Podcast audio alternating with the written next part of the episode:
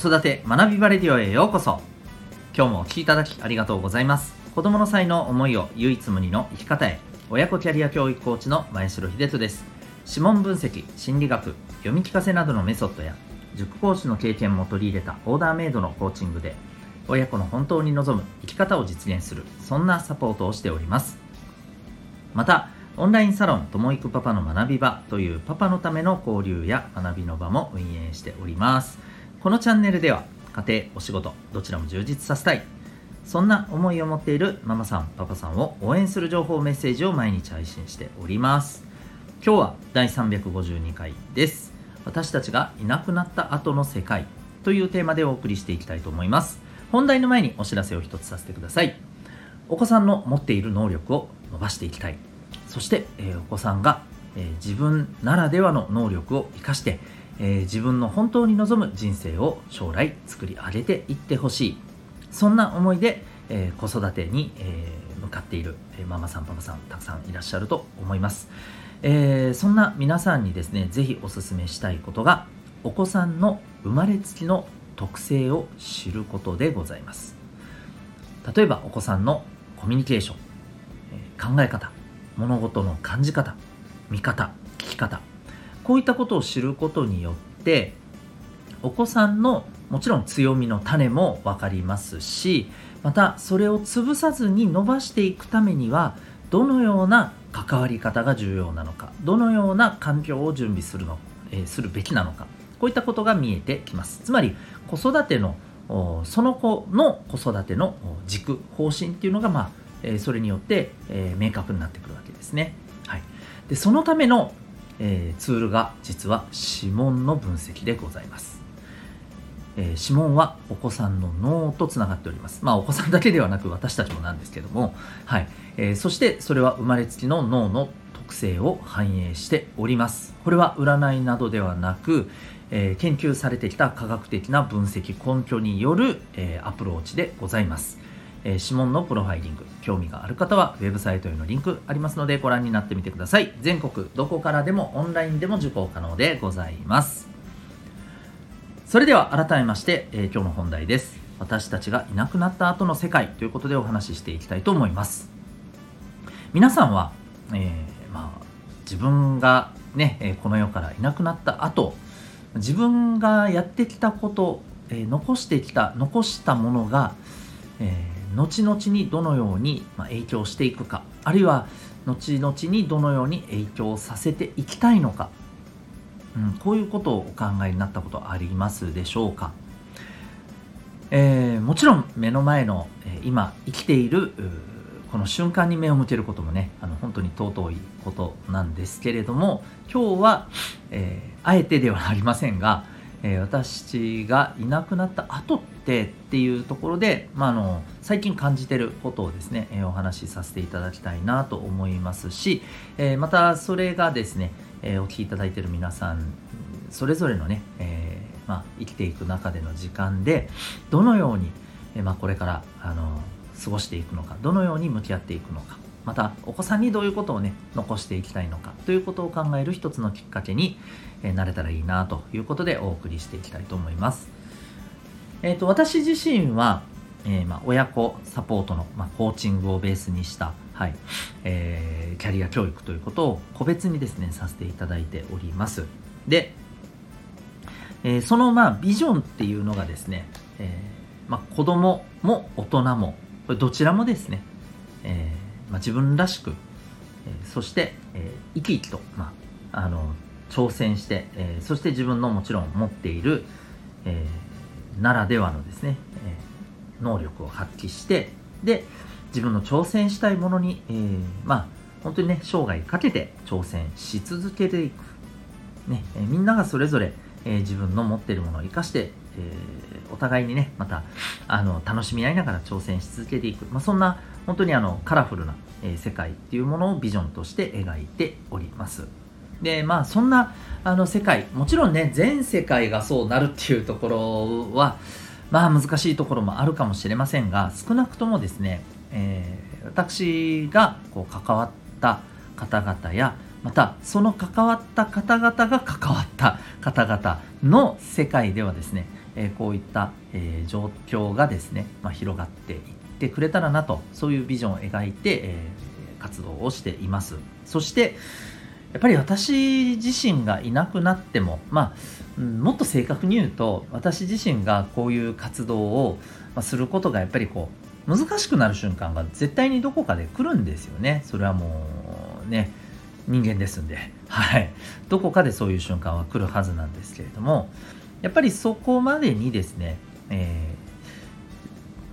何をするべきか、ね、それが、まあ、この後も、え、続いていくような、うん、自分私自身が、まあ、この描いている親子サポートで描いているビジョンっていうものが、まあ、その後も続いていくためにはじゃあ一体今からどういうことに、えー、注力をしていくべきなのかなということをやっぱり最近よく考えるんですね。でまだ明確な答えは出てはいないんですけれども、うん、やっぱりまずはこの思いを伝えていくことだと思いますしまたえそれに共感していただいた人と一緒に何か、えー、活動行動をしていくこと。でその人の力にももちろん私が何かできることでね、えー、力になれることをやっぱりこう、えー、提供してい、えー、くこと、まあ、これがやっぱり一番なのかなというふうに思っています。うん、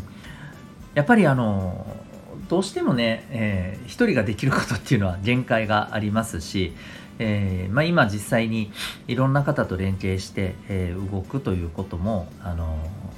まあ、事業活動の一つとしてさせていただいてるんですけれどもやはりそこですごく感じるのがうんやっぱり僕にできないことをいろんなことがあの助けていただけるってすごくやっぱりありがたいですしまたあの逆に私自身が、えー、それをさせて、えー、もらえるってまあなんかこう提供してるし、まあ、ある意味こちらが与えている部分もあるんですけど与えながら頂いてる部分もやっぱりいっぱいあるなというふうに思うんですね。うんまあ、それはあの感謝されたり、えー、そういったことだけではなくてうんなんかちょっとこうまあこの辺少しスピリチュアル的な感じかもしれませんけれども、うん、やっぱりエネルギーをなんかやねあの分け与えてるつもりが分けていただいてるようなね、えー、そんなもうお互いにそれをやってるようなね感覚がすごくありますね。うんやっぱりそこに力を入れていくべきなのかなというふうに思っています。そしてもう一つ、やっぱり大事なこと、この伝えていくこと以外で大事なことは、やっぱりこの仕組み化ってやっぱり重要だなっていうふうに思います。結局、僕、まあこれはあの思い上がってるとかそういうことではなくてですね、えー、僕にしかできない私にしかできないことであってはいけないんだと思っています。うん、まあもっと言えば私しか、えー、価値を見出していなくて、えー、その行動を起こしていないのでは結局これ伝わっていかないわけですよね、えー、私自身が止まった時点でやっぱりこうあの全て止まってしまうなくなってしまうわけなんですよ。なので、えー、それはやっぱりあの仕組み化をしていって誰がやってもできる、うん、まあもちろんあの誰がやってもっていうのはちょっと極端だと思います。あの100人いたら100人誰がやってもできるわけではないと思いますけれども、えーと、僕以外でも私以外でもできるようなやっぱり仕組みは作っていってでそれを一緒に、えー、まあ、実践していける